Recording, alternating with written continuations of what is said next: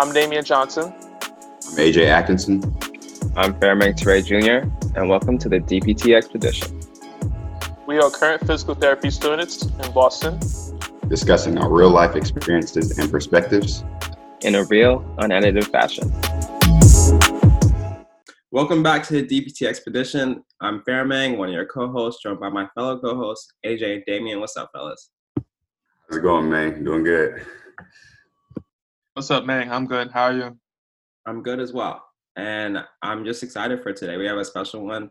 We have a roundtable talking about LGBTQ allyship, and we have four amazing people on our panel today. We have Josh, we have Rachel, we have Derek, and we have Sam. And we're just excited to to get to um, kind of learn some more about this important issue, and we just want to have a conversation with you guys. So first of all, I really appreciate you guys coming on. And we're going to start first off with just a little introduction for each of you. So, Josh, since you're first on my screen, can you go first? Sure thing. Um, hello, my name is Josh, uh, second year PT student, and I'm here to have a great time. Appreciate you, Josh. It's going to be great. Uh, Derek, please. Uh, yeah, I'm Derek. I'm also a second year PT student. Um, happy to be here. Happy to join you guys and to uh, hopefully shed a little bit more light on our community. Looking forward to it. Rachel, please. Hi, my name is Rachel. Uh, my pronouns are they, them, theirs. Uh, I'm a third year PT student. Uh, yeah, excited to talk with y'all. Appreciate you, Rachel. And last but not least, Sam. Yeah, hi, I'm Sam, cis female, she, her, hers, and I'm also a second year with everyone else. Um, excited to be here too. Appreciate you all coming on again. And so, just to open it up, um, our first question is What do patients and coworkers who are part of the LGBTQ community need from their allies? Because it seems like allyship is something that's needed, but some people just don't know how to be an ally. So, do you guys, can you guys kind of address that question?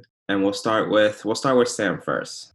Yeah, I think a lot of what we need is especially like a safe space where we know we're kind of welcomed and we know we're going to get the services that we need Um because um, i know especially these days businesses can just deny us for our identification for our gayness and for our um, kind of gender identification so i think a lot of it is just providing that safe space and being a pt i know I'm going to provide that safe space for everyone too. Even though I hate white supremacists, I don't like bigots, none of us do. Um, it is still within my um, scope of practice to still treat them because I would want someone who is white supremacist as a PT to treat me too, or who is, you know, someone who's anti gay to still treat me as well. Um, so I think it just goes back and forth where even though I don't have the same opinion as someone, I'm still going to give them every right of services because I would expect that in return. Such a, a simple, simple thing, but something that's so hard for people to do.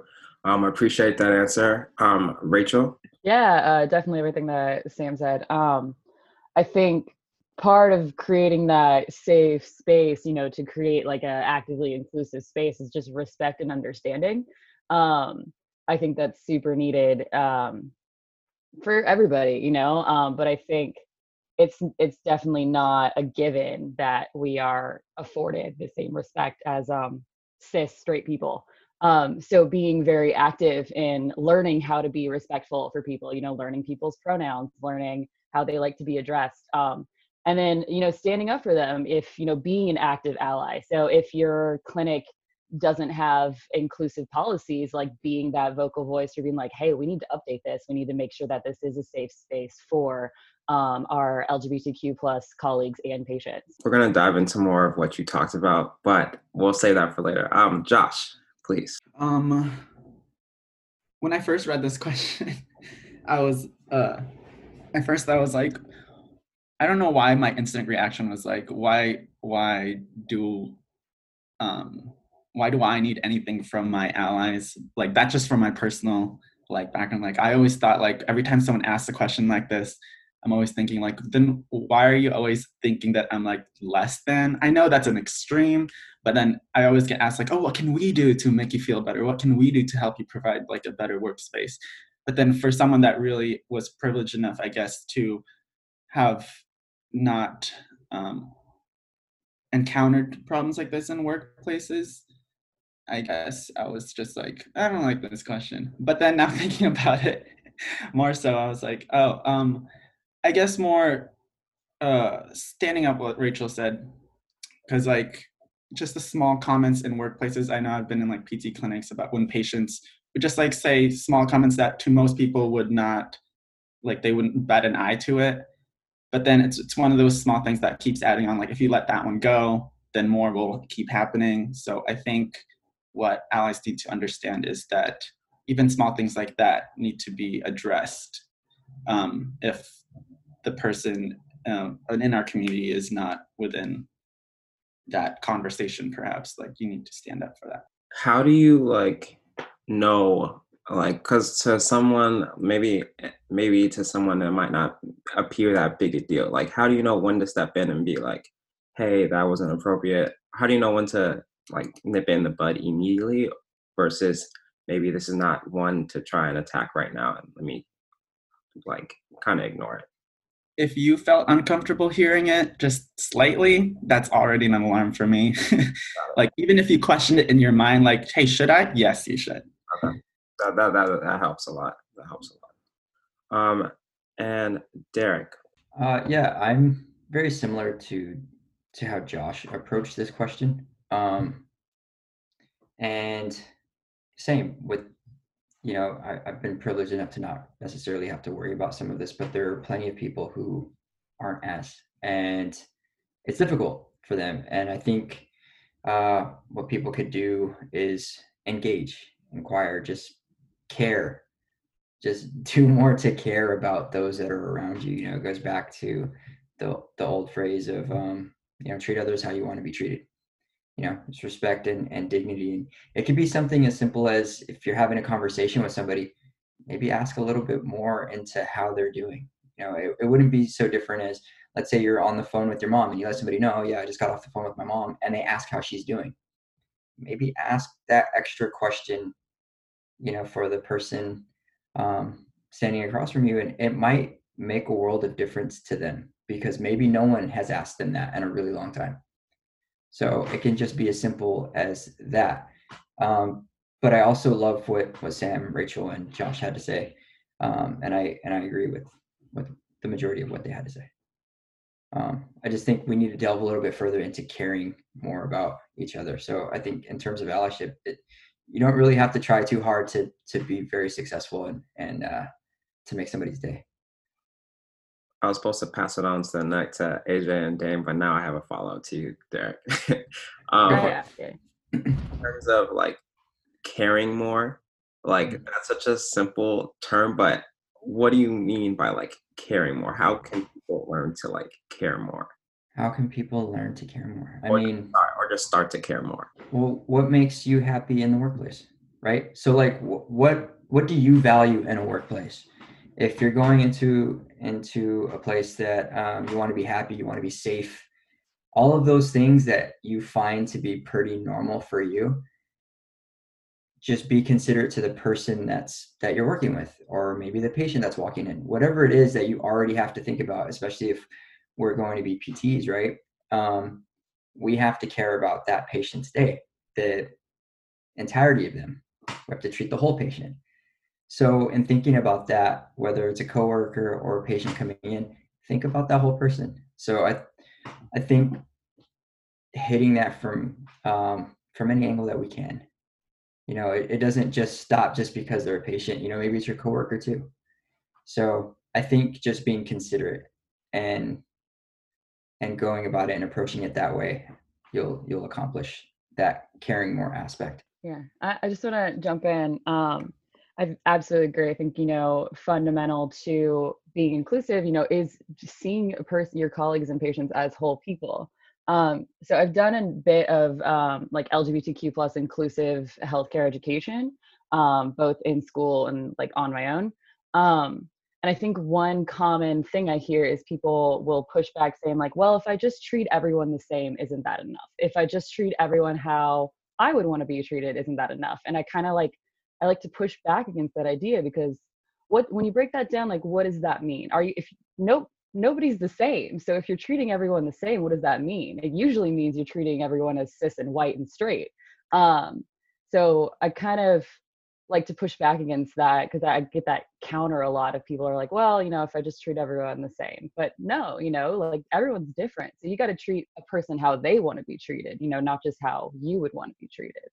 Um, and I think a lot of that is, you know, as Derek said, like viewing someone as a whole person and try to understanding try to understand that whole person. Absolutely. We hear the same thing when people say we don't see color and i'm just like you should see color because we're all different. Like so I, I totally agree. Just seeing somebody where they're at and trying to understand who they are as a person and just try i ask some of these questions because i'm trying to like make it so like i don't want it to be like something overwhelming like it's a simple small step that you can take right now to work on being a better person, better clinician in the future. So that that's kind of why I asked those follow ups. But I will toss the next one to Damian.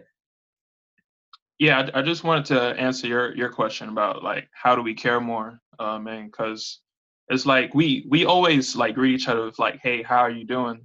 But we don't we don't actually mean it. It's just like a it's just like a, a courtesy thing, right? So we we just kind of say just to say like hi but um, to to Derek's point, I think we should ask like those follow ups, you know, and that's that kind of solidified the fact that we actually do care, because um, you don't ask a follow up. It's just like, yeah, I'm good. How are you? And then I'm good, and then that's it. So, um, and I'm I'm I'm about to go on a little tangent to uh, Rachel's uh, point. Um, I think people say that uh, we should treat everybody how I want to be treated, and you know, I don't see color. I think people say that because like that's like the easiest thing for them to relate to, like themselves. So I think that's why people always say that. But um, that also shows that they're not willing to like think outside the box and see outside of their own community and uh, household like things that they are already familiar with. So that that's my little tangent. Um, but what I want to ask you guys is, uh, in the LGBTQ community, language is uh, a very important thing. So how do we as allies avoid using the wrong pronouns uh, when we're unsure? And um, Rachel, I'll ask this question to you. Yeah. Um, so I'll say this. Um, you are never sure of someone's pronouns when you first meet them um, i think a lot of people are used to assuming like oh if i if i meet someone who uh, dresses and appears feminine they must use she her pronouns or if i meet someone who appears masculine they must use he him pronouns and that's not true um, gender is someone's internal sense of who they are so their use of gendered pronouns is not something that you can just guess by looking at them um, so I'll say you'll ne- you never know somebody's pronouns until you ask, until they tell you. Um, and so if you're not sure, ask, ask them. Um, and if it's a situation where it's a patient um, and you're maybe not able to ask them, just use somebody's name. Um, or um, I know a lot of people will just default to uh, they them pronouns because it is a gender neutral thing. So often it can be um, it can be seen as like more you know neutral as like a default pronoun um, but um, if anybody's interested, I've um, I can I don't know a great way to send this out, but I, I put together a uh, pronouns guide for healthcare providers that answers a lot of these like problem solving questions of like, well, what do you do in this situation? Like, how do you ask? What are the respectful ways to ask? Um, I can maybe I'll give my Instagram and like if people DM me, like probably sending it out is the easiest way to do that. Um, but yeah, so ask um, or use their name if you're not sure. Yeah, I think that'd be like a wonderful um, resource. So definitely uh, plug your Instagram at the end of the show. But um, I, I've like me personally, I find myself defaulting to they, their, them, and um, I, I wanted to just follow up with you. Like, is that could that be like offensive at times? Like if we default to that? Um, so I'll say, you know, I can only speak for myself and my own experience. Like I use, I default to they, them if I don't know somebody's pronouns. Um, obviously, if someone, but as soon as I learn somebody's pronouns, I use those pronouns, you know, um, it's not something like, so I'll use they, them pronouns. And if I don't know, but then if I find out someone uses she, her pronouns and I continue to use they, them pronouns, then that's where that's a problem, you know, because now I know somebody's correct pronouns. And if I'm not using their correct pronouns, that's that's not respecting them. That's not respecting them or their identity. Perfect. Thank you. All right. Uh, Derek, I'll pass this to you. Um, I guess so. Language is very important. Let me just start there. I think for all of us, um, whether uh, you're somebody of color, whether you're in this community, um, whether you're a PT providing care to a patient, right? Uh, but in terms of um, avoiding using the wrong pronouns, I, I mean, Rachel hit it on the head. Um, I don't always default to pronouns for myself. Um, cis male, uh, he, him. Um, so I don't have too much to comment on because I thought that she did a wonderful job explaining a lot of that. Uh, I also will default to they, them, theirs if I'm not too certain of um, of the pronoun uh, the, of the pronouns that the individual uses. But other than that, I don't really have any extra to add.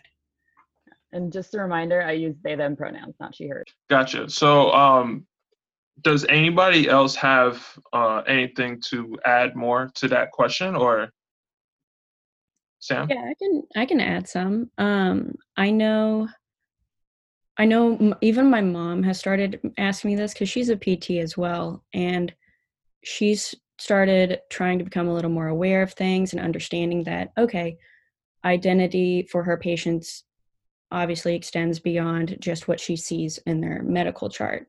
Sometimes that's not always accurate to what the patient um, actually identifies. So she's asked me, and um, I know this tactic actually started with Rachel, where we introduce ourselves as PTs like, Hi, I'm Sam, she, her, hers, and I'll be your PT today. And saying something as simple as that, it's not outwardly asking someone their pronouns, but you almost very subtly make it known that you understand pronouns are very important to identification. So it's a way where you can kind of sneak into your patient like hey if you want to tell me your pronouns this is the time like i've made it known these are mine this is your opportunity to say yours. Um, so i think that's a way if you're not very comfortable just outwardly asking you can go ahead and introduce the topic in that manner too. That that that's a that's a very good point actually sam. Um and, and i kind of want to ask this follow-up and it, it, it doesn't have to just be uh, you sam but i wanted to know like should we like going forward like should we just start writing like our pronouns like on I, I, guess like any documents that like we sign? Like when we first go to like a medical office or like a job application stuff like that like just going forward? So um yeah this is something i talk about in that handout i created also. Um so when you uh, as sam said you know when you introduce your pronouns you create that space letting people know that oh you are okay talking about pronouns and you will be receptive to that.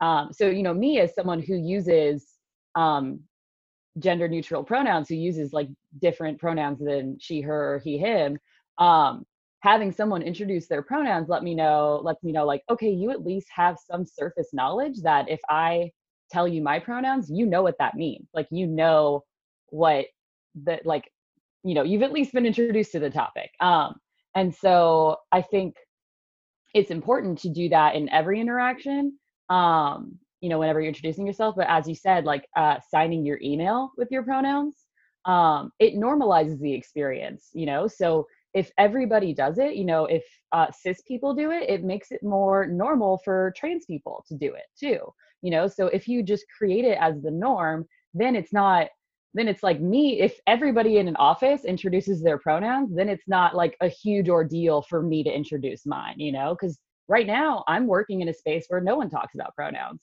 So nobody knows my pronouns because i don't feel safe talking about it. Um, so I, I definitely think like including it in emails. Um, I've seen people use like pronoun stickers on ID badges, um, just as those signifiers that you are open to um, talking about it and that you're open to creating that space. Jump in real quick because um, Rachel said something very, very, very important. Um, it's that creating a sense of normalcy in in all of this. So yeah, that would be extremely helpful. Um, but please understand, and I hope I'm not stepping on any toes here. I'm not like I'll speak for myself. I'm not perfect with this either. I'm not used to using pronouns, so I make mistakes. Don't be fearful of always making mistakes. Try. The person on the other end will be super receptive that you're at least trying. So if you know if, if you're at least making the effort, then that's something because a lot of people don't make the effort at all. So if you're trying to create a space of normalcy, I mean that's ultimately um, what the community needs is that is a place to feel safe, a place to feel like, you know, someone's trying to understand me. Yeah, you you hit on a good point, Derek, because um, I feel like the journey to normalcy is going to be like long and it's going to be um, arduous because I feel like we we live in a time where people um, they kind of walk on eggshells and they don't want to offend people by accident, so they just won't try at all. But um, I, I think there has to be a way where it's uh, we could signal that it's okay to try and it's okay to make mistakes as long as you're you're being honest and you're not trying to offend anybody. Um, so that that's my thought on that. Um, and I'll pass it to AJ. Wait, Josh, did you have anything to say? I didn't want to cut you off. He didn't ask you. Oh, thanks, Alvin. Um, but I don't think I have anything more. Actually, now that Derek mentioned it, um, a lot of people are scared of like getting it wrong, making it awkward.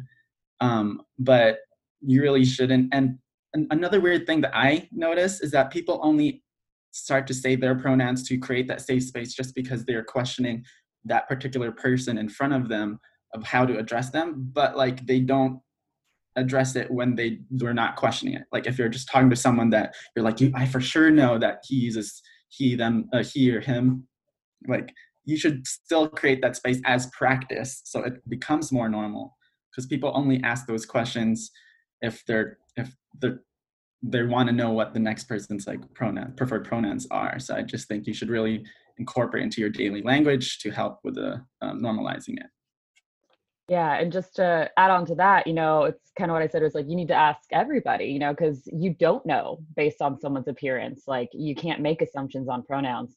And um, if you only ask people who are gender nonconforming, that can be really alienating because it's like, you know, we notice that you're not talking about this with other people. So it's like, oh, you're singling me out because you know I'm different, you know, um, that can be pretty alienating too. So just ask everybody, just, you know, make it a normal thing. Yeah, thank you for that. Sorry, I didn't want to leave you out, but um, I'll jump to the, the next question.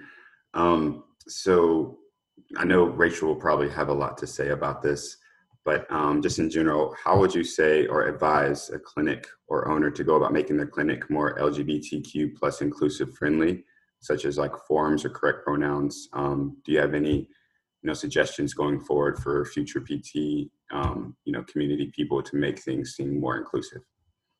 and I'll start with uh, Rachel if that's fine. yeah, so definitely. Um, I will quickly plug. Uh, so if you look up uh, Fenway Health, um, they have a educational institute. I think it's called the LGBT Educational Institute. I'm blanking on the full name, but uh, Fenway Health has a great uh, number of resources specifically addressing this question, um, and also just providing free free resources of educating about LGBTQ plus inclusive health. Um, so definitely look there because I'll talk about a few things, but that covers so many different levels of this question. Um, I will say, you know, there's always something you can do. I think a lot of people get bogged down of like, oh, well, I mean, what can I do? You know, if, if it's not my clinic, like, am I really able to make changes? Like, am I really able to make this more inclusive space? And there's there's always something you can do to um, to change things, to push for change. Um, and so some of the really big things is um, number one, what is your non-discrimination policy at the clinic? Do you know it? Um, does it specifically include um, sexual orientation and gender uh, gender identity and expression? Um, if it doesn't include both of those, how can you and your colleagues push for the inclusion of both of those because um, i'll say as someone i'm getting ready to apply for jobs that affects where i decide to apply and where i decide to take a position um, because um, with the supreme court changes a lot of us lgbtq plus people are about to lose workplace protections um, the only reason i'm not allowed to be fired uh, for being queer and being non-binary is because of a Supreme Court decision that happened this year. Um, so looking and making sure that okay if there are no uh, state and federal protections for this type of discrimination does our company at least have that language in place so that um, patients and that colleagues can feel safe uh, in their work environment. Um, and then if, if you do have an inclusive anti-discrimination policy is it visible? Is it uh, easily found? Um, you know are patients able to see oh hey this is a place where i can feel comfortable um, for getting care. Um, other things are um, do you have gender neutral bathrooms? Um, i've been at clinics where you know there isn't a gender neutral bathroom so i have to use whatever's there um, at school there's like two gender neutral bathrooms um, and not in every building um, so that's a big thing um, we talked about uh, pronouns. You know, are you asking pronouns? Um, is your intake form inclusive? Uh, Fenway Health has some cool examples and cool resources. Um, again, if anyone reaches out to me, I have a ton of cool resources about inclusive intake forms, so I'm happy to send those along. Um, but so looking at things like that, you know, if if you're not able to change the non-discrimination policy at your work, like what are those steps you can take? Um, can you bring in a uh, a workshop like a lgbtq plus workshop for you and your colleagues you know can you um, update the intake form. If you can't do those like do those things like work as a team you know with your colleagues if you're interested in this and like try to identify those things that you can change. No I, I appreciate that answer because this question i guess we aren't clinic owners yet but you know inciting change is the best thing we can do. Um, and unfortunately speaking on what you're talking about rachel um, a lot of times, unless we are applying for a job and looking for best places for us, like in our situations when we're going to clinics, we're so focused on getting into a setting we like. It's so easy for people who aren't experiencing these type of travesties or oppressions to not think about asking the questions you were mentioning, like, is this uh, place safe for my my type of community, and do do they do these things that are so important to me? Like it goes by the wayside so easily. So it's you know very important that we remind people you know ask about these things because you wouldn't want to experience that or be the only person in there who cares about that you want it to be a, a total thing you don't want to be you know the outlier that's you know being the person you want to treat so um, i appreciate your answer for that um, i'll jump over to josh see what you have to say like Rachel really did a good job answering that. And I don't really have another different perspective because that is not my perspective currently as a student. So, and only working as an aide in PT clinic in the Bay Area where it's like a melting pot and they're very inclusive. I really didn't find any um, um, areas that need to be addressed. So that's that's fine. I appreciate that. Um, Sam, what about you? You have anything to add? Um, yeah, I don't know if this is something that I'm a stickler about, um, but it's something that I'm trying to practice and be better at. Um, I'm trying not to say preferred pronouns because it almost makes it sound like a choice. And like being like me being gay, that wasn't a choice. Like I, I'm not. I'm, my preferences aren't being gay. I am gay, so it's not a preferred pronoun. It's more statement of fact pronouns. Like these are my pronouns. This is a fact. It's not a preference because preference almost makes it sound second tier, just kind of like, eh, you know, I have to go out of my way to say that. Um, so I think if you're gonna make forms where you want to seem inclusive of pronouns, just put pronouns, blank line, or like don't put preferred pronouns, or like you know. Um, and if you need to ask for their like gender identification don't just put male and female put male female non-binary other and then a chance for them to say what that other is um, so i think a lot of it is just understanding that it's not necessarily a choice for these people it's not preferred it is a statement of fact for these people this is their identification i actually really appreciate that answer sam um, now that you mentioned that i haven't really thought about that but putting preferred before it has almost an underlying tone of abnormal, which is you know something you never want to communicate across to any type of community. So I actually really like that answer. Thank you. Um, last but not least, Derek, anything to add? Um, not a ton to add, uh, but I think um, would be important. I'll talk for two different things. So the first part, like professionally, if you're a clinic owner, um, maybe understanding what your benefits are. Um, as an owner, what type of benefits are you providing? What insurances are you using? Because all of that stuff is extremely important. Um, and that could be a way for someone to maybe not choose to either work with you for you um, and maybe you're not actually helping the community that you seek to not just help but like you know be an ally for. Um, so there's that and then just availability. If if you're an owner or you're working somewhere be available. Be available to the people that you're working with. So this goes back to the first part about just caring um, and just showing up for people because you know maybe that um, is is something that's going to create a connection uh, for you and someone else, and that can help create a more inclusive workplace. I, I appreciate that answer too. Um, kind of made me think when you brought that up about the word we were talking about before, transparency, because you know, in, in the corporate world we live in and capitalist, everything's you know about money, so it's so hard to see people's real intentions. So thinking about insurance, I didn't even think about that. You know, uh, your insuring beneficial factors that come in could be from some you know company that doesn't support a large population of the patients you're seeing and it's something you know sh- you should look into. Um, so i think there's there's so many factors that go into trying to make it seem inclusive but um, these will all be you know good points if eventually we all own our own practices someday. So appreciate everyone's answers and i'll kick it back over to meng for the next question. So for for this question i'll kind of give some like backstory as to why we decided to ask it.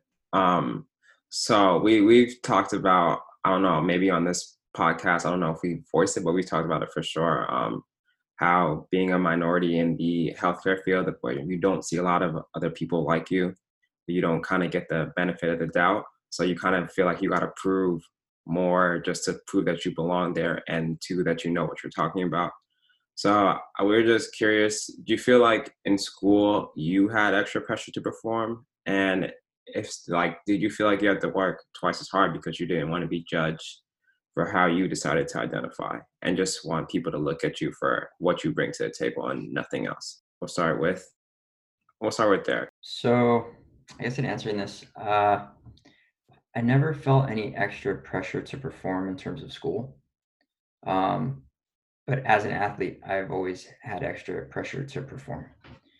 Um and that goes back to he's gay. He's not as good. He's not as athletic. Whatever it is you have to work harder. You have to try harder. You have to appear to be more masculine. You have to appear to be more tough. You have to appear to be stronger. So there's all these other added things added pressures that come with that. Um, so in terms of school no but things that were related in school i was a student athlete. So you know kind of by default they were connected um, but an area that I was extremely fearful was applying to grad school. Um, I know you guys mentioned on a on a previous podcast, you know, um, when you're applying to school, how tough it is and how competitive all this stuff is, and there's usually a question about diversity, right? Um, almost every school you apply to has a question about diversity, and then you get there and you realize, hey, maybe they're not as diverse as you might have thought that they were. But you know, even though they have this question, you think about it and it's like, I don't know who's reading it on the other end. So I was fearful. I wrote my diversity essay, I included that I'm gay in it. And for a while, I was calling my dad back and forth Do I include this? Do I take it out? Because I was afraid that someone on the other side, maybe they weren't as accepting and maybe I wouldn't get in because of that. And he had the same fear for me. And there's a lot of anxiety that goes in with that because you're leaving your future up to an unknown. You know, it's it's hard enough to get into any of these programs. You work your ass off to to retake classes or go to school and find the time, do all of these different things for prereqs and to make sure that all of your stuff is lined up and you pay an exorbitant amount of money to do it. But there's still that what if someone's not accepting. And then that can decide your future essentially. So, um, in terms of me having to try harder, no, I guess you know you want to make sure that stuff looks good on paper, but you're always in fear of you know someone having uh, more power over that situation, and and it can control like what you can ultimately do. So yeah, I I was afraid in that way, and uh, I mean you just you you keep working, you chug along, and you do what you can. So mm-hmm. how did you decide to to keep all that you've written for your essays and like were you just like they're just gonna have to accept me for who I am, and if they don't accept me, uh, it is what it is. Like it's not the right spot. Like how did you decide what to keep in and what to what to not include? Because you get tired of lying. After a while, it weighs on you enough, and the anxiety is enough, and the depression's enough. All of that, you you get to a point of, I'm done. I'm I'm done you know, hiding who I am. I'm done lying about who I am. And you just want to put yourself on the page and say, look, this is who I am. Here are, you know, my accolades, my accomplishments, my accomplishments, whatever. That's what it is. And and it's it's freeing, you know, when you don't have to to hide. So that's ultimately how I, I came to that. You know, I was, I was tired of hiding. And if I pay a cost for it, at least I'm good with myself. I'm at peace with myself that I was able to do that. No, I, I love that answer. It's like being comfortable in your own skin and what you bring to the table. That's really all you can do. That's all you can control who you are. So, really love that answer. Josh, we'll throw this this question to you. Um, I definitely agree with Derek. I definitely went through that same process of like, is this too much to share? Blah blah blah. Um, who's reading on the other end? Like they're not where I'm from. We don't have the same environment, um, upbringing. So like, what's different? Like what's what's something off-putting that I might say about? But then I'm, I was really quick to basically ground myself in like this is my application. Like this is what I want to be perceived out there. And if um, if whoever's reading it is not really that open to like do i even want to be in that environment? Why am i applying to this environment that i'm going to to, to be in for like two three years that I, I don't feel welcomed in? So i think i found i found like solace in that being like if you don't like it then good that you're rejecting me because i don't want to be in that environment as well. So uh, it was really quick to just nip that idea in the bud and it's like here's what i need to write but to address the question, I didn't really have that extra pressure to perform in school. Um, not in the lens of being gay, but um, I really felt like I had this pressure because I identify as an immigrant. I immigrated here when I was like nine. And so I always thought in the back of my head, I always had the pressure of like speaking English correctly and stuff like that. So being gay was in the back burner. Like I remember in like middle school, elementary school, like some kids were teasing me that I didn't, I was unaware of that they were teasing me about being gay. They were like, "Hey, Josh, are you straight?" Me being my phobia, I was like, I didn't know what the word straight was, and so I was way more embarrassed and concerned that I didn't understand the word straight than the fact that they were trying to call me gay. so it's like that intersectionality that people really need to put into their minds when addressing questions like this. Like it's it, it's it's complex and it's not always straightforward. Very complex indeed. Um, but kind of like what you said, I think you getting into school now, now you're paid when you get out of school and your patients are going to see you for who you are. The fantastic, the funny, sarcastic Josh that you are. So, uh, but they'll love you for it. And um, so, um, yeah, that's that's really, I, lo- I like that answer. You forgot mean, mean as well. I, I'll leave that for you. All right, guys. Thank you for um, everything. I'll see you next time. uh, Sam, we'll we'll bring this one to you. um. Yeah, it's actually very interesting to hear the compare and contrast between like a sexual orientation and race because like Derek and Josh we can we can hide it if we want to um, and i think that makes a big difference so because I was hiding it, I didn't have that extra pressure to perform because people didn't know. Um, so to everyone else, I'm just a straight person. So I don't have that extra um, pr- like barrier to cross. But I don't know. At a certain point, you do want to just say like, like fuck it. I'm I am who I am. Like you're gonna have to start accepting that. And so you almost say that to yourself and you work twice as hard to like hide that because you don't want that extra pressure. But i know so i realized in college about halfway through that i was gay and i definitely worked twice as hard to hide it from those people because i didn't want that rejection and i didn't want to feel like i would lose people um, so when i was applying to grad school that's when i really said like you know what we're just going to go ahead and say it. I don't want to go through that hiding anymore. I need to just, they're going to accept me or they're not going to accept me at all. Um, so I feel like I now don't have that pressure to perform because I know I got into a school knowing that I told them I'm gay. So I know that they have my back. Um, but going into a clinic, I'm back in that situation again. Like do I hide it? Do I not? Um, because this is now a career and this is now something that definitely as rachel has said before these companies can just not hire me for if they don't want to so i think it's just for sexual orientation for me i feel like it's a balancing act between hiding and letting people know whereas with race it's like it's out there. You can't you can't hide it. You kind of it's a different battle in my opinion. No that's a that's a good perspective to to look at it from. I didn't even think of it like that. Being able to you know kind of hide it when you want to and being able to you know make it known when you want to make it known. I i, I love that comparison. That was that was great. Thanks sam rachel?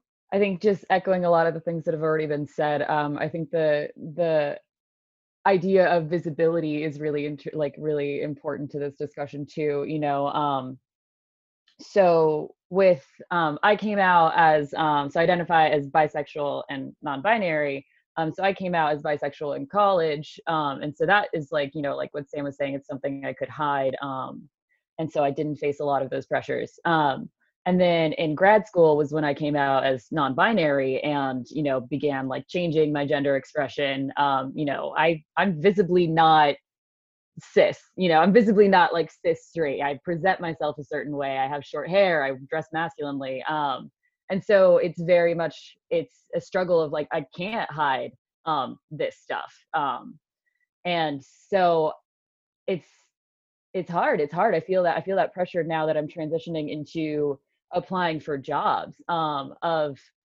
I think some things have been said. It's almost like being queer is seen as like a liability, you know? It's like I feel like I have to like hide it, you know? I have to like try to minimize it and uh um upplay all the like positives I had because it's it feels like it's seen as a negative when in fact like it's an asset. It's an asset. I'm able to bring like a perspective. I'm able to bring um you know a different set of ideas but it's seen um, as a negative and it so it feels like I, I have to like make up for that somehow like i have to be really solid in my academics i have to be really solid in my skills because there's always going to be this negative weighing down on me when i apply for a job um and that's something too like i so throughout school i've been very involved in um, like advocacy i was um, i was president of the lgbtq plus club um, in my time and um, very involved in like LGBTQ plus education. So a lot of my resume is about being queer. And so it's like, do I just not include my, you know, like stuff that I think is good for my resume? Cause like people can read it and be like, oh, I don't want to deal with that. Um, so it's tough. It's tough. And I, I, I have noticed also this, you know, um, cause we're talking about like feeling the need to, um, you know, perform and do more. I've, I've felt that also specifically in when I do LGBTQ plus education.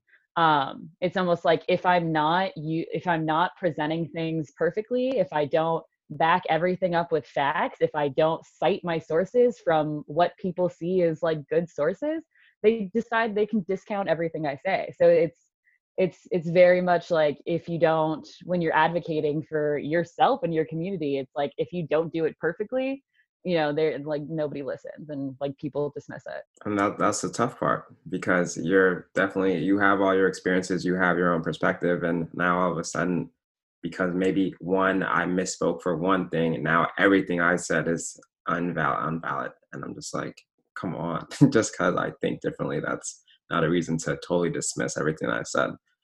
Um, so hey rachel i have a follow-up question for you then. So as you're about to start applying for jobs and stuff will you um, include your experiences that you have or will you wait will you not and ask questions specifically to the people that you're interviewing with and try and figure out if that's the right fit for you then? Boy that's a great question and i wish i had an answer to it. Um, i think this this and this goes back to like uh, you know i don't i don't know i don't know pts that look like me and that have my experience. I've not met an out non-binary physical therapist. Um, so I don't have a guidebook. I don't have any clue, um, you know, how it's going to go um, when I apply for jobs. Um, and I'm actually about to move to uh, St. Louis. My partner just started her uh, PhD program out there. So I'm moving to a state that's way less inclusive than the state we're in right now, too. So it's a whole minefield trying to navigate, you know, like I think we talked about like a bit about um, you know, Sam, Derek, Josh, and talk about like, oh, you know, you have that security of like, oh, there's that anxiety of like applying for school, but you have that security of like, okay, I was open about myself, so I know while I'm here, they accept it and stuff. Um, and then you, you know, as you're applying for jobs, you lose that security again because you're having to go through that whole, um, you know, figuring things out. Um, but also on the line is like, you know, I don't get to be as picky because I need to feed myself. Like I need to make money. Like I need to have a job. So it's like I don't get to be as picky about, you know, like obviously ideally I'd love to be out at work. I'd love to be um, my true authentic self, you know, because I think that's that's beneficial not just to me and my mental health, but to my patients. Like I think, you know, I can be a better provider if I'm who I am. Um, but like I'm I'm fully prepared to like have to hide a lot of parts of who I am because I need a job and I need to make money. Um, and like we're looking at with COVID right now, you know, like a lot of hospitals aren't hiring, a lot of hiring freezes. So pickings are probably slimmer right now than most other times. Um, and so it's tough. It's tough to figure out like what compromises will I make, you know, like what compromises am I going to have to make? Um, and like you know how much risk am i willing to put myself in because i need to get a job? I know that's tough plus like the pressure of having to repay, repay back loans and because they're stacking up interest and debt and we don't need any of that but we need the money but we also want to be ourselves and who we are and feel comfortable with ourselves so it, it's a tough spot to be in um, but i appreciate all you guys answering that question um, and i'll throw it to dame for the next one. All right, so I'm I'm gonna kick it up a notch and go off script because um I I saw a common theme in the in the way you guys asked like answer the the last question, and um I think this is going to be like an easy question to answer, but it's it's a fun question. So um a, a common theme that I notice is that there's a fear of rejection from the person that's reading your application so I wanted to follow up with you guys and, and ask, um, do you think race and sexual orientation should be on applications in general? And if so, uh, what may be the benefits of having um, those questions on the application? And so, uh, Derek, since you brought up this topic first, um, I'll kick it to you first. You said it was going to be an easy one to talk about. you lied. No, um, yeah, that's a little bit of a curveball for me because I could kind of see both sides of that coin. Um, I think there's there's benefit in it depending on the community that you're trying to serve. So if you're in a certain location and there's certain demographics in that location and they feel more comfortable with people who are more like them and they're more apt to working with people who are more like them, then I can see the benefits of having that on an application because you would want to um, you would want to promote that for your business to make sure that you're addressing those needs of that community. Um, and then I can see the downside in that people might be uncomfortable because they're unsure. They don't know if that's like a weeding process, right? Because it could be seen as that as well. And maybe some companies do use it as a weeding pro- process. Um, it's hard to really know until you know you're you're faced with that. Um, yeah, I'm I'm not really sure where I would lean on on this on this question. Um, it's something that I guess I would need to look into more. Yeah, it just depends on on where you're from, what those demographics are, and and what the culture is like there. Um, I'm from California. That to me doesn't really appear to be a problem, and most companies, as it is, has uh, have non uh, non discriminatory practices. I mean, that's something that you need to look into. Some still have them, like Rachel was mentioning earlier. It wasn't until this year that you know that the Supreme Court uh, decided that you know um, that we wouldn't have to be or that uh, it would be illegal to be discriminated discriminated against in the workplace. So um, I don't know. I guess it's just know know your area. be more familiar with your, with the area that you're working in. I wish I had a better answer. Yeah. No, no, that, that was a great answer actually. Um, I, am sorry, Josh. Were, were you gonna say something? Oh yeah, just before I lose my thought, but um, because when Derek started to answer that, I was like, yeah, I'm kind of in the same boat because like, yeah, I kind of want to. This is I'm proud to have this as an identify uh, identifying factor for me, but then also like if it is required in like job applications and whatnot, that's another easy quick step. Like, oh, you identify as this, toss your application away. So that's very scary. um, and if you guys are from California, I just voted, and one of the propositions is actually to repeal one of those things. And so it kind of scares me that it's still going on in a very blue state right now, and it made its way up to the current ballot right now. And so just understand, like Derek said, your environment, where you live, and always don't assume what you know, I guess, because this came out out of nowhere for me when I read all the propositions, and then one of it is really repealing another proposition that says that you cannot discriminate um, in the workplace based on see the race, sex, color, ethnicity, national origin, in a public employment, education, or contracting. And that's here, 2020, in California. That's crazy to me. Yeah, and you, you bring up a good point because it's like now now that you're you're starting to see like all these laws go into effect against you know like the LGBTQ community, um, having these uh, the sexual orientation and, and race question on application gives them like that tool, that vehicle to you know identify and then you know eliminate uh, in a sense. So uh, I'm going to ask everybody else what their opinion is, but I'm just going to tell my opinion and I, I say it shouldn't be on application. So the the way I see it, I don't want to be hired just based on the fact that I'm black, and um, they need like that token black guy to fulfill their their requirement. You know, I want to be hired based on you know my my accolades, my education, my skills. But I also see the plus side. You know, you you can't you can't uh, diversify a a workplace or a, a, a school program if you don't know how many people or is in your application pool. So um, to continue, I will pass this question to Rachel. Yeah, I think this is a you know tough question for sure. Um, because I think uh, you know in in an ideal world, like kind of what Derek was talking about, you know, if you like as a clinic you want to be able to provide a diverse workforce for a diverse patient population. Um, and also you know in general like we can provide better care if we are a more diverse workforce. Um, but that's you know like with we already know you know there's discrimination in hiring and so i don't know i don't i don't know if i want to make it easier for them to discriminate in hiring.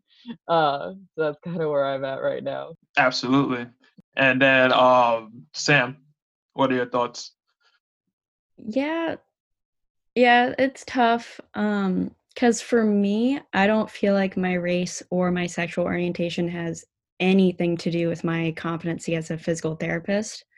Um, whether I'm straight or black or anything, I can still perform my PT duties. So, in my opinion, I don't understand why it would have any impact. Um, and so I don't think it should be included, but I don't know, I'm also torn because like, oh, we want to celebrate who we are. And so I just don't, I'm so torn between if we include it or not. Cause I feel like if it is included, it's like you guys have said, it's also a way for them to have an excuse to toss us out if they wanted to.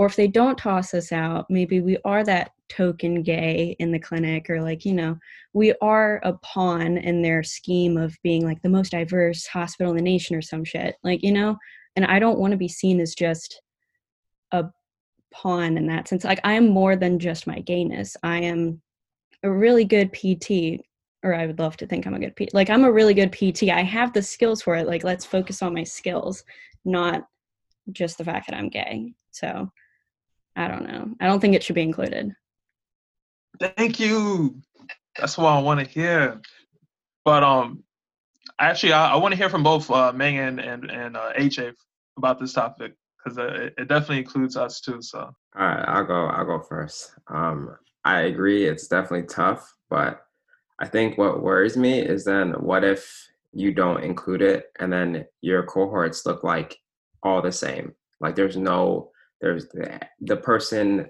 admitting people is like I resonate with this essay, so I'm gonna let them in. I resonate with this one, I'm gonna let them in. I don't agree with this one, I'm gonna let them. I'm not gonna bring them in. And so, what if your cohorts are all the same? So then, when your people, when your cohorts go out into the into the clinic or into the real world, they have no idea how to, to work with different populations because they've only seen the same people around them their whole school career. So that's the only thing that I worry about. Um, but I, I, I agree with you know it could be a way to also just if you click this check mark this box then your you your application might be gone because you don't fit also so it's a tough it's a tough line to to step but that's my thoughts. They they got an interview bro. That's it. You, you can't just bring people in based on application. So if we take off like gender uh sexual orientation and race bring in the interview, and then that's how you you see. You could still but, go to the interview and and still feel some type of way about that person not being the same as you. Yeah, but I feel like once you're you're talking to the person, like you're already inclined to like bring them into the fold. But I mean that that's just my opinion. Torn. Um, I would like to say I would include it provided that our country does have laws that protect us from being discriminated against for that reason, which it should, because my whole standpoint on this is if I don't include it and they bring me in based on my credentials, but then I'm among a cohort or I'm, I'm among like peers that actually don't like me once they see who I am or they are, you know, against things I'm for, like I'm the only black person in the clinic and I find out they make anti-Semitic com- comments or anti-gay comments, or they make like stereotypical racist comments under their breath, I'm gonna be miserable. Even though I'm qualified to be there, the fact that I didn't put it on there, I could have avoided this because they may have known. Um, but I don't want to be in that situation because then, say you're in a cohort where you're the only person of that community and no one's for you. Like all the things that have been happening in the, the like social justice awareness, all the protests and marches, all their comments are like, oh, this is stupid. They aren't doing anything. And you're sitting there like, well, I, I like it. Like, I wouldn't want to be in that situation. So I'm more so of the mindset, like, I'm going to put it on there, hope that the country lives up to ideals that I don't be discriminated against because I put it on there, and then get somewhere where I'm appreciated and it's already part of my identity. There's no need to like try and dance around it. This is who I am. I'm just also this eligible person for this job because I have these credentials, but this is who I identify as. That's my standpoint. I just don't want to, you know, all of a sudden hide it because, I mean, Damian, you've been in that situation. I know you have. I'm talking to someone on the phone. I don't mention anything about my race, and then I show up and they give you that look like, oh, it's it's you. I hate that. I don't want that situation. So I'd much rather just get it out there put it on whatever it is, and then deal with it after. So that's where my standpoint is. Nah, yeah, I, I definitely uh, been in that situation, but um, that's why I try to include Ebonics in my phone calls. But I'll pass it on to you, AJ. uh, uh, Josh, Josh, you wanted to add something? Um, I just didn't want to bring like a devil's advocate point of view, but like, um, it was just uh, curious to me, like when Sam, when you were talking about like, yeah, I don't want to be a pawn in this whole thing. I don't want to be like there to fill their quota and be like the token one but also I feel like in respect to like being in a workplace, I would rather be uh like I'd rather be someone than no one in that workplace because like in different situations, different uh, environments, especially in the health field, like I want to be there for the patients that do feel better and feel more included. If there was someone like me in the workplace, you know, like I'd rather have that representation than not have it at all. But I also don't want to be a pawn. I don't want to be used as a number. But that's a thought that I was just thinking of when you guys were discussing this. No, that that's a very good point actually.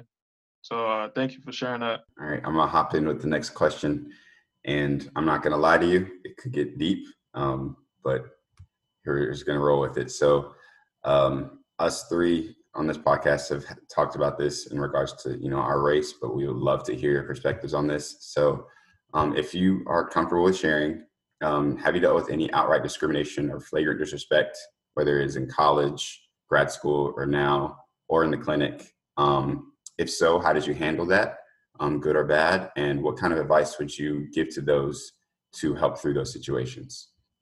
And I'll start with uh, Sam. Yeah, I I'm trying to think. So I remember this one day being in the clinic um, back in Charlottesville, Virginia, which is already a hot topic city for. We're not going to go there, but I was a tech at an outpatient clinic, and um, I had this patient with me, and we had built like a big connection. I'd seen him for like three other injuries before, so we were probably on visit like 100 with this guy. Um, and so it was, I want to say it was like just days before the 2016 election. And he lets slip, he says something along the lines of, like, oh, yeah, I love Pence. He just knows how to handle them gays. And, and in that moment, I was like, frozen, just completely frozen. This man has no idea about my sexual orientation, has no idea of anything about me. And my heart is like racing, and I'm like, I'm clearly deer in the headlights. I don't know what to say. But the only thing that I can kind of get out in the moment is just like, oh, haha, we don't talk politics here. Like, I get enough of that at home, like, whatever. You just kind of laugh it off. But, and um, I mean, being a tech, I don't, I'm not necessarily in a position of power where I can kind of, you know, say like, um, I'm not going to preach to the man at this moment. So the most I can do is just shut it down. Um, but you kind of have to get to that point where you sort of like do a Jimmy Neutron like cost benefits analysis in the moment where you're like you're like oh my god should I say something should I not but you have to consider this is one out of like a hundred patients do you really need to rely on this one patient for your productivity hours and your revenue? No. So, should I just go ahead and say something and just maybe lose this patient? A 100% yes. I think you should always back up your beliefs if the patient says something so outwardly discriminatory and so outwardly just makes it a very exclusive feeling environment because I think you should always foster the inclusivity before you even consider like your own money or anything in that situation. So I know for me in that moment, I didn't know what to do. That was about what four years ago at this point, and I think especially being in our program, I've kind of learned to go ahead and stand up for myself in that moment and say like, "Hey, that's not something we say here. That's not cool." Um, but yeah, it's tough. It's a rough moment. No, I appreciate and thank you for sharing. Um, I too went through that uh, as a tech, and also being the only black um, person working in my clinic. uh, especially around the 2016 election. I can remember countless people coming in with MAGA hats, making very off the wall comments, and you know me sitting there doing ultrasounds, just having to bite my tongue because I'm like, I don't feel comfortable going to my boss because he's a white man. Like, what is he going to tell me to say? Like, he's probably just gonna be like, you know, ignore it, just deal with the other patients. So I definitely feel you on that. Um, but yeah, I, I would agree. I wish going back, I had just said something because um, I would have felt much better about myself and my sanity than sitting through that for countless hours and days that it was going on. So um, thank you for that. I'll jump to Derek. Um, so I don't, I don't really have any stories about outright discrimination, but I do have some comments about this topic. Um, I was fortunate enough to work for a company um, that was a, that was a subsidiary of one of the largest like uh, financial institutions in the world. So they had a great um, workplace policy. They had workshops all the time. They were very inclusive. Like the entire environment was very welcoming. Um, unfortunately for me, I was not out at work. so I created a lot of my own stress in an environment that was actually very inclusive. But at the time, I just wasn't comfortable. Um, upon getting into grad school, I wanted to change that. So I'm out here. Um, but now comes the worry of what do I do when I enter into the workforce? Do I stay out? Do I continue, you know, being who I am and how I'm comfortable and happy? And how do I judge that? Because I am going to need a place to work, right? And so you have all these other additional worries. Um, so a lot to think about. But moving on, um, I'm gonna say a couple things here. I don't think it's going to be a very popular opinion. Um, ultimately, I agree with Sam. If it's outright discriminatory, respect yourself um, I think it's very important that there are situations in which you do stand up for yourself and which you do make it known, like, hey, this is this isn't the time and place, um, and knowing where you're working at, uh, knowing who you're working for. Is it a place that is going to have your back ultimately? Are they going to stand up for you? Is are you going to be comfortable in that workplace? Because if not, you're going to be unhappy, and eventually you're, you're either going to end up leaving or you're just going to be miserable in that place that you're working at. Um, but that being said, the part that I don't think is going to be super popular is if it's maybe not crazy, if it's not like crazy disrespectful, um, I guess being able to read the room. So if you're in an environment and maybe someone makes a kind of offhanded comment, um, understanding your provider patient relationship right? What are you there to do? So I think at times you kind of have to navigate knowing, hey, maybe this isn't the right place and time to speak about my sexuality. Like if if it doesn't need to come up, um, do I have to force that topic into into this environment? You know, like do I need do I have to feel the need to do that? Do um, is it their business kind of thing? Sometimes you don't need to enter into that. Like for me personally, I can control that. Um, and maybe I don't want that added pressure or stress. Um, and again, if it's somebody that's bringing up one of these topics, like I don't necessarily think that if like my patient's going to be uncomfortable, I don't need to bring it up because they shouldn't have to bear the weight of that, and neither do I. Why do I want to bring this added stress and added pressure to myself? If my goal here is to help the patient and they're there ultimately to see me for you know whatever it is then i can still be a professional and do that part of it. But again i'm still going to go back with sam and if it's outright disrespectful then then no i have to respect myself first and eventually you have to put your foot down. Um, because i don't want to work in a workplace where i'm going to be disrespected. Like that's that's just not how i want to move forward. Um, it's just a lot to think about but anyway, um, we can go ahead and move it along because I don't really have any crazy experience uh, regarding this topic. But um, I think it's also important to know that our own power that we wield, you know, like um, understanding, you know, I can still, am I comfortable moving on and, and treating this patient without having to, to, um, to burn the whole house down, I guess. I, I appreciate that, Derek. And I appreciate your opinion as well. Um, it's a daily battle.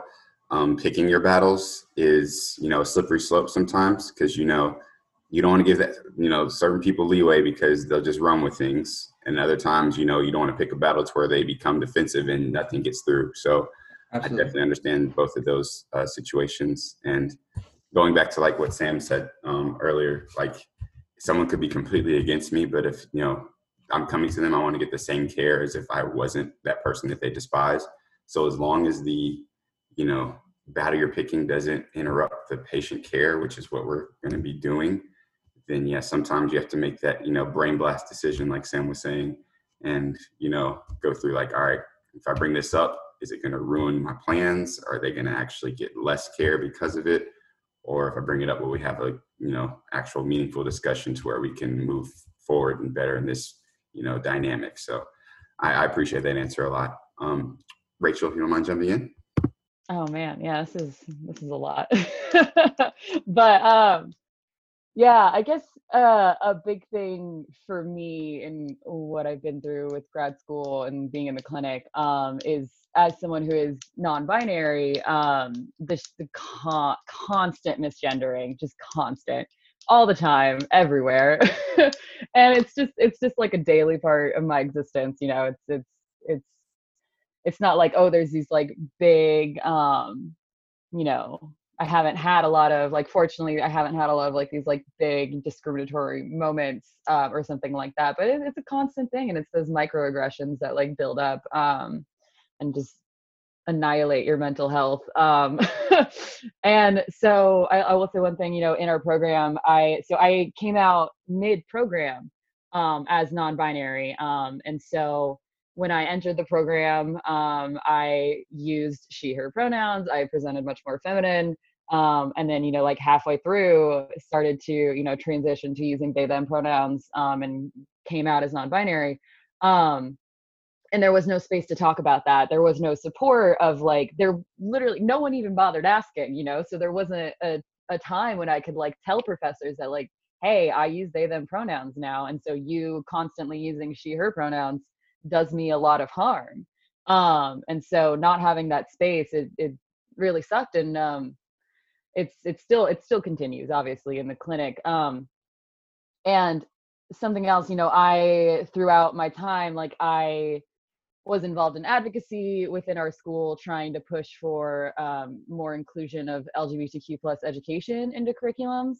Um, and so going into those spaces, like trying to advocate for myself and my community, uh, this people don't know how to handle this stuff. They there's just a lot of like a lot of um, dismissal a lot of like oh well you know people get so uncomfortable talking about it. They just get so uncomfortable. They're like i don't know how to handle this so i'm gonna freak out and you're gonna have to deal with it you know? I distinctly remember like there was one time i was in a meeting um, i won't name anybody but you know i was in a meeting with the professor like talking about um, hey we should include pronouns into our curriculum um, and um, at this time i had started um, so I my whole email signature is a is a minefield because you know I believe in putting pronouns on an email signature.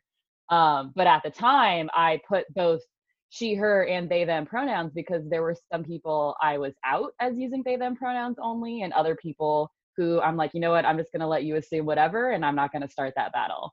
Um, and then so I go into this meeting with this person talking about like, hey, this is my lived experience. Um, you should start asking students about their pronouns because I went through a lot of harm um, not being able to talk about that. Um, and then this person used incorrect pronouns for me and I, I corrected them, you know, being like, oh, actually, I use they, them pronouns, not she, her pronouns. And they just flipped out. They were like, what? But your email signature says this, and you should really change that. And like, why? Like, you, this isn't correct. You should change it. It's like, okay, I just corrected you, and you're getting really uh defensive, you know, um, and trying to like put it on me of like it's it's my fault even though now I've corrected you and you should be doing this going forward. Um and I think the whole the whole effort of like how you know systems don't like to change. Systems don't like to be told they're doing something wrong. So I I literally like for two years that I've been here, I've been trying to get somebody to listen about, hey, maybe just ask students about their pronouns. And like the constant, oh, we'll defer, we'll we'll push this meeting. It'll be on the next month's agenda. Like it'll be on next month's agenda. And it's like the amount of people I would like email being like, listen, you are doing harm to me and likely other students who are to come who are trans or non-binary and i'm just trying to get you to take your own foot out of your mouth you know? Like and it's just the constant like uphill battle of like you have to work so hard just to get anybody to listen and then as soon as they listen they like wrap you up in bureaucracy like not actually doing anything. Um yeah so that's that adventure i will say i also had another fun time um i think this was in my second year uh where our school um was drafting a new non-discrimination policy um, and managed to delete uh, sexual orientation um, from that non-discrimination policy. Uh, and so released a statement where sexual orientation was no longer a protected, uh, you know, category at our school. Um, and so I was president of the LGBTQ club at the time. And so I very quickly had to like, with my other officers and a few other people, had to like draft a letter calling that out um, and then received like no response uh, it was like the day before pride weekend too so the timing of it was just like off the charts awful uh, and so uh, received like no response like um, no plan as to how we're to fix it like me and my co-president at the time had to like literally storm the office of our school's president uh basically just like show up being like hey we're to talk about this now um yeah, yeah. And so just it's, it's insane. It's insane the amount of work just to get anybody to listen and like that that trauma of like you know like people treat it like oh we're just talking about you know ideas and politics and it's like i'm here trying to like get you to acknowledge me as a human being and get you to like show me an ounce of respect as a human being and so the amount of like effort and the amount of like emotional trauma that goes through of me just even having to have this conversation with you is just insane. It's insane. So I think that that cumulatively has been a lot for my grad school experience. I appreciate you, Rachel. I appreciate everything you're doing. Thank you. We went through this, and then Sam and I were actually in like that first meeting, and we were like, "Oof, we came in here at the wrong time." I remember that. Oh my god, I forgot about that. Like that was like our first meeting. Like y'all had just started on campus and like it was like the first week of like a new cohort the week before Pride and they managed to delete sexual orientation. I was like, what a way to welcome students to campus, you know? Like, oh, hey, by the way, we forgot you existed.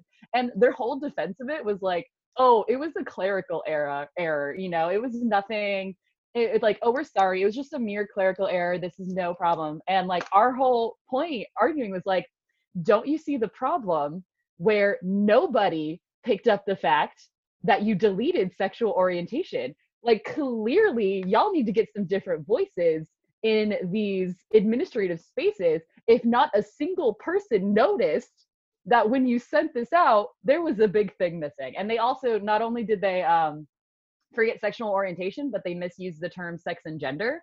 So it's like y'all didn't even do your basic homework to understand how to support the LGBTQ plus students on campus. And they were like, oh, it's a clerical error. This isn't a bigger issue. Um, and I was like, I had to, I had to like give to the, again, like, I don't know, hopefully this president doesn't listen to this podcast because uh, I don't know what bur- bridges I'll burn with this, but um, I uh, I had to explain to the president of our school the difference between sex and gender. Um, I gave my little five minute lecture on the difference of these things, which I've had to explain to many people at this point. Um, we like showed her a little info info video, YouTube video, like explaining basic LGBTQ terminology, and she was like, "Oh wow, this is amazing! I didn't know this. This is so educational." And I was like okay, so clearly you and the rest of administration need to get some basic 101 training because you don't even know the difference between these two terms. And that is hugely important when you are crafting legal policy that is going to affect your students. And, she, and, and they were like, oh no no no no no that's not it's not an issue. This is not this is not a problem. I don't know what you're talking about. Like this is a clerical error. And I was like, you just admitted you did not know the meaning of these words and you're going to say that's a clerical error not a knowledge and education error so yeah that was that was a shit show Yikes. Thank you for all of that. I didn't I didn't even really know or understand half of the stuff that was going on, but thank you for uh for spearheading it.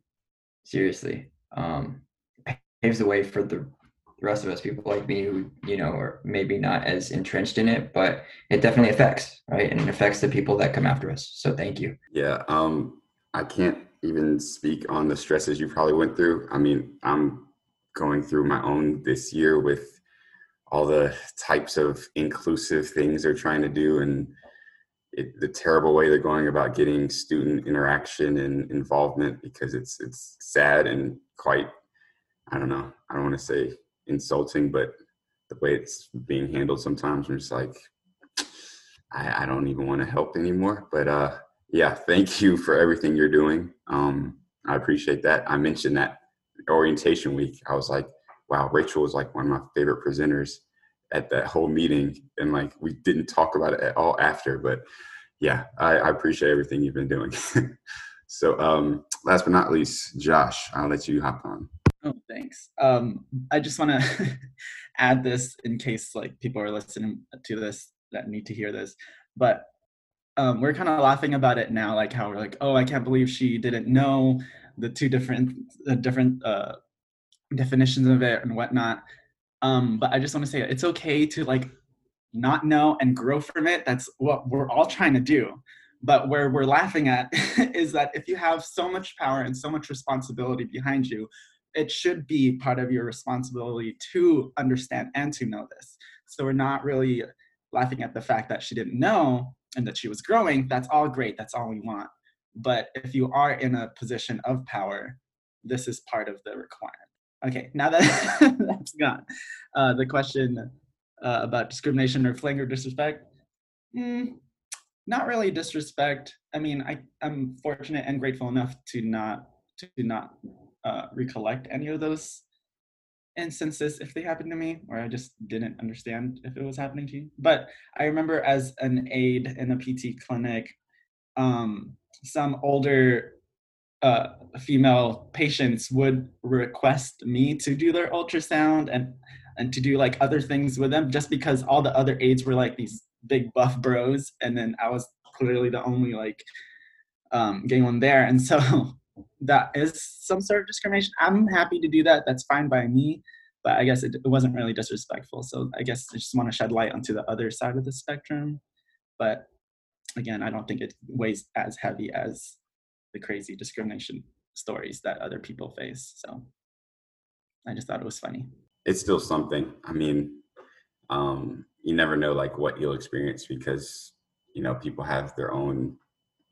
I'm not going to say unfiltered, but implicit bias that they'll put onto you, and you have to deal with. So um, everyone's story is going to be different. It's just you know how everyone deals with it is also different. So I'm I'm glad we were able to hear all these stories, and I appreciate everyone for sharing um, so much insightful things. So uh, I will kick this back over to Mang for the next question. So this is our this is our last one, kind of your last piece of parting wisdom um, for this question. Um, what would you say to other students or professionals in the healthcare field to help them feel more comfortable identify, identifying in that LGBTQ plus community? Yeah, I think maybe the issue that Josh is having is we're all still struggling with this question ourselves. Um, I mean, I, I guess if you've been listening to the entire podcast, you've picked up a theme of like, do we reveal this about us or not when we go into our jobs, like when we start applying? So um, I think the reason is this is we're still trying to figure this one out too. Um, I'm not sure how completely comfortable I am identifying with it because um, like we said we we need a job. We're, we're we don't have the luxury of being picky right now. Um, so if we say something like that we know we're in fear of potentially not getting a job. Um, so yeah this one's tough So I'll change it then. Let's let's say the fear is gone. You have no fear. What would you say to another healthcare professional? I know I know it's there. It's always going to be there, but pretend it's gone for this moment for this question. If you okay, so yes, so if you find yourself applying to clinics where Rachel has said you've done your homework and you see that they have these non-discriminatory policies in place, um, then by all means, like you would obviously have the support of your clinic to go ahead and come out and I honestly believe you're going to give the best services to your patients if you truly accept and love yourself first. Because if you can fulfill yourself first, you have more to give to your patients in the long run. So, in that sense, it is beneficial to go ahead and accept yourself and be out um, so that your patients can also benefit from this aspect of you having this fulfilled life and this very um, just more confidence in what you do as a PT in general. Having more confidence in who you are makes you more confident in the PT that you are, so the patient's going to get better services. So, if you can, then yeah, I say go for it. Come out. And that's just going to come with with comfort and and getting just more time to understand who you are and what you can bring to the table. It's not something that's going to happen immediately, but if we're pretending fear is out the question, then then yes, it makes it a little easier. Um, Rachel. Yeah. Um, this is a this is a tough question to answer. Um, but I think what I'll say is what I wish someone would say to me. Um, is that you being your true authentic self is important you know i think as we've touched on it's kind of seen as a negative it's kind of seen as like a liability and something that you have to make up for but that's not true you know um being queer and being out about it it's a it's a benefit you know? Obviously you know i'm not i don't say that to say like oh if you're queer you should be out wherever you are because as we talked about that's not what's good for some people in all places. Um but it matters and like so you being able to have the safety and the freedom to be your authentic self makes you a better care provider. Um and you know like i think and i think having visibly out providers is also important for our queer patients. Um, it makes you feel more safe. It makes you feel more seen. Yeah, once you see someone like you in the profession or in a career, it makes it easier to to try and go after that because now you're not trying to do it all by yourself. You have someone you can you can go to for help, and they'd be, of course, be willing to help you because they've gone through the same thing and probably don't want what happened to them to go to happen to you. So I, I appreciate that answer. Um, Derek. Uh, yeah, just like everybody else, I struggle with this uh, with this question as well. Um, it is tough. I I relate to Sam quite a bit, and you know, I I didn't start figuring myself out until you know my latter half of undergrad. Um, and then, like I mentioned earlier, I wasn't out in my first job, and I worked there for six years. And then, I guess, in moving forward, I don't necessarily want to repeat that because I wasn't happy. Um, but I can toe that line. I can toe that line of, hey, I'm gay, and hey, I'm totally non-assuming. Uh, I'm fortunate enough, in a sense, to be able to do that because some people can't, and I don't mean to say fortunate in that way to for it to sound off. It's just some people, I guess, have to deal with the stress of it a bit more than than I do, um, and so I'm I'm privileged in that way. Um, so I guess for the people like me that toe that line like me um, who are fearful of being out in a workspace or whatever it is uh, do your best at knowing your environment. Do your best at creating a foundation surrounding yourself with people who um, who you believe will be supportive of you and, and what you're doing. Um, ultimately, I believe it's the best to be yourself. I want to be my true, authentic self in my workplace. Um, that is a goal. It shouldn't be something that I have to worry about. Unfortunately, it's something that I do have to worry about. But I work with what I have, so I'm going to try and accomplish that. But for people um, who are trying to sort through this question, whether you toe the line like me or you don't, know that you are loved. Know that you matter. Know that you're important and do the best that you can do to be happy do you know do everything you can to to make yourself happy um and so that's i guess that's my kind of words of wisdom for for people who are in our community is that aspect. Um, yeah, you're loved. Appreciate that. Something something I think that is easy to forget. Something so simple, but it's definitely necessary to hear all the time. So, Josh, I'm gonna throw it back to you to round us Yeah. up. For sure. I like what everyone else said because that's some of the thoughts that I had in my mind, and you guys expressed it very eloquently. Um, but one of the things I wanted to add was that there's this like misconception that coming out is a one time thing. coming out is a continual thing throughout your whole life. Yeah, you might say, like, yeah, I came out in high school, but like that was just like the initial one for you and that whole sentiment to you. But coming out is like i said it's continual thing for different environments for different social settings for different people. Um, and so i just want people to keep that in mind too when you're thinking about topics like this um, because me coming out now is a different coming out when i was like in high school.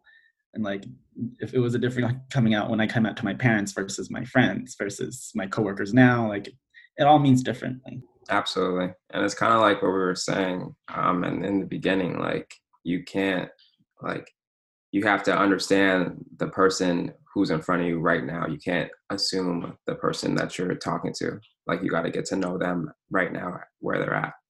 Um, but that's really Can, all. can I can I touch on that real quick before before we before we uh, wrap up?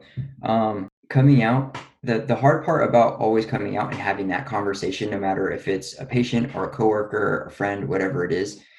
Um, also understand that sometimes it's exhausting, and it takes the normalcy out of who we are, right? Because if we continually have to do this and we continually have to bear the weight of that, it's like then we're not really making progress.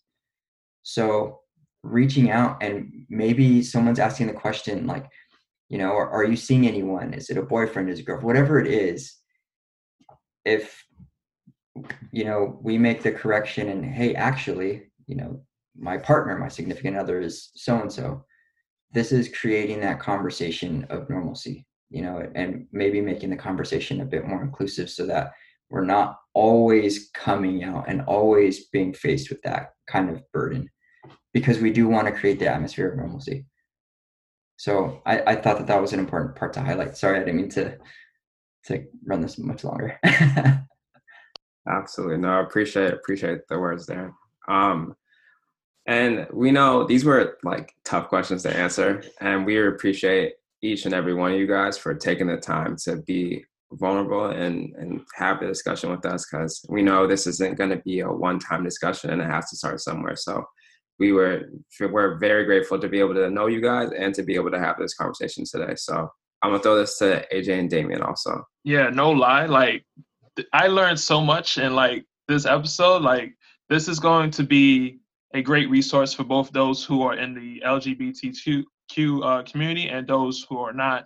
And I just want to thank each and every one of you guys for your perspective today and just being so uh, candid with your responses and being open. So thank you so much. Yeah, I just want to um, say I learned a lot during this episode, um, more than I thought I would. Um, I was very appreciative of this episode, and you can ask um, Farimang and Damian. Like I was very adamant about doing one of these because, as an ally myself, I want to be more open and helpful in any way that I can, um, especially as a future provider. Um, so I just want to thank each of you for being so willing to come on and share. Rachel, I haven't gotten a lot of experiences with you, but I appreciate you for who you are and what you've been doing for um, the community and just our school in general. And to my classmates, I love each of you guys. Uh, thank you for coming on. Um, can't wait to see you guys as PTs, but this was so inspiring. So I appreciate you guys. Wait, before we go, um, are there ways to contact each of you? Um, Josh, we'll start with you. contact me Yeah.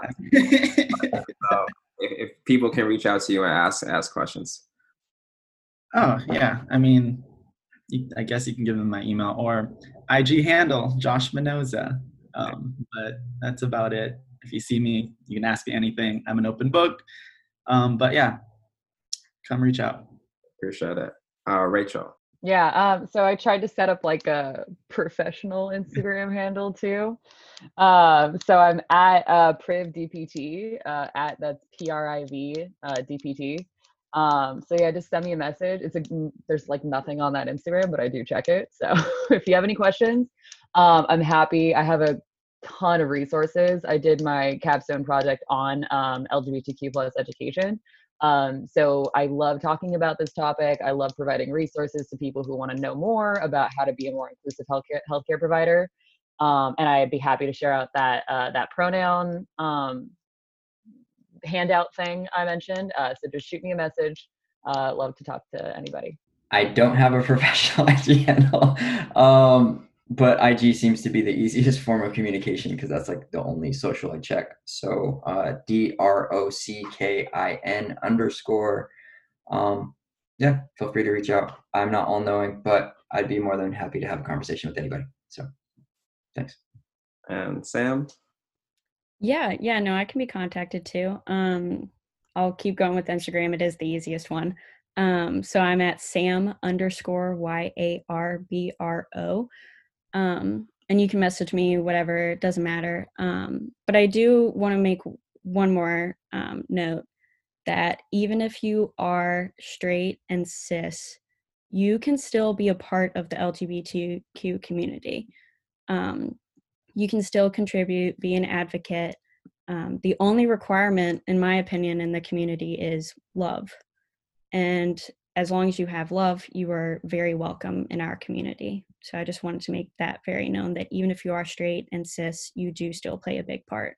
Appreciate that. I think that's a that's a good way to end end the show and the pod today. Um, but yeah, I appreciate you guys for coming on again, and um, hopefully, you know, everyone, anyone listening takes notes, takes gems from this because they gave us a lot to think about, and hopefully, they give this conversation gives you some things to think about as well. But you can catch us every Monday, dropping a new episode, and we'll catch you guys on the next one.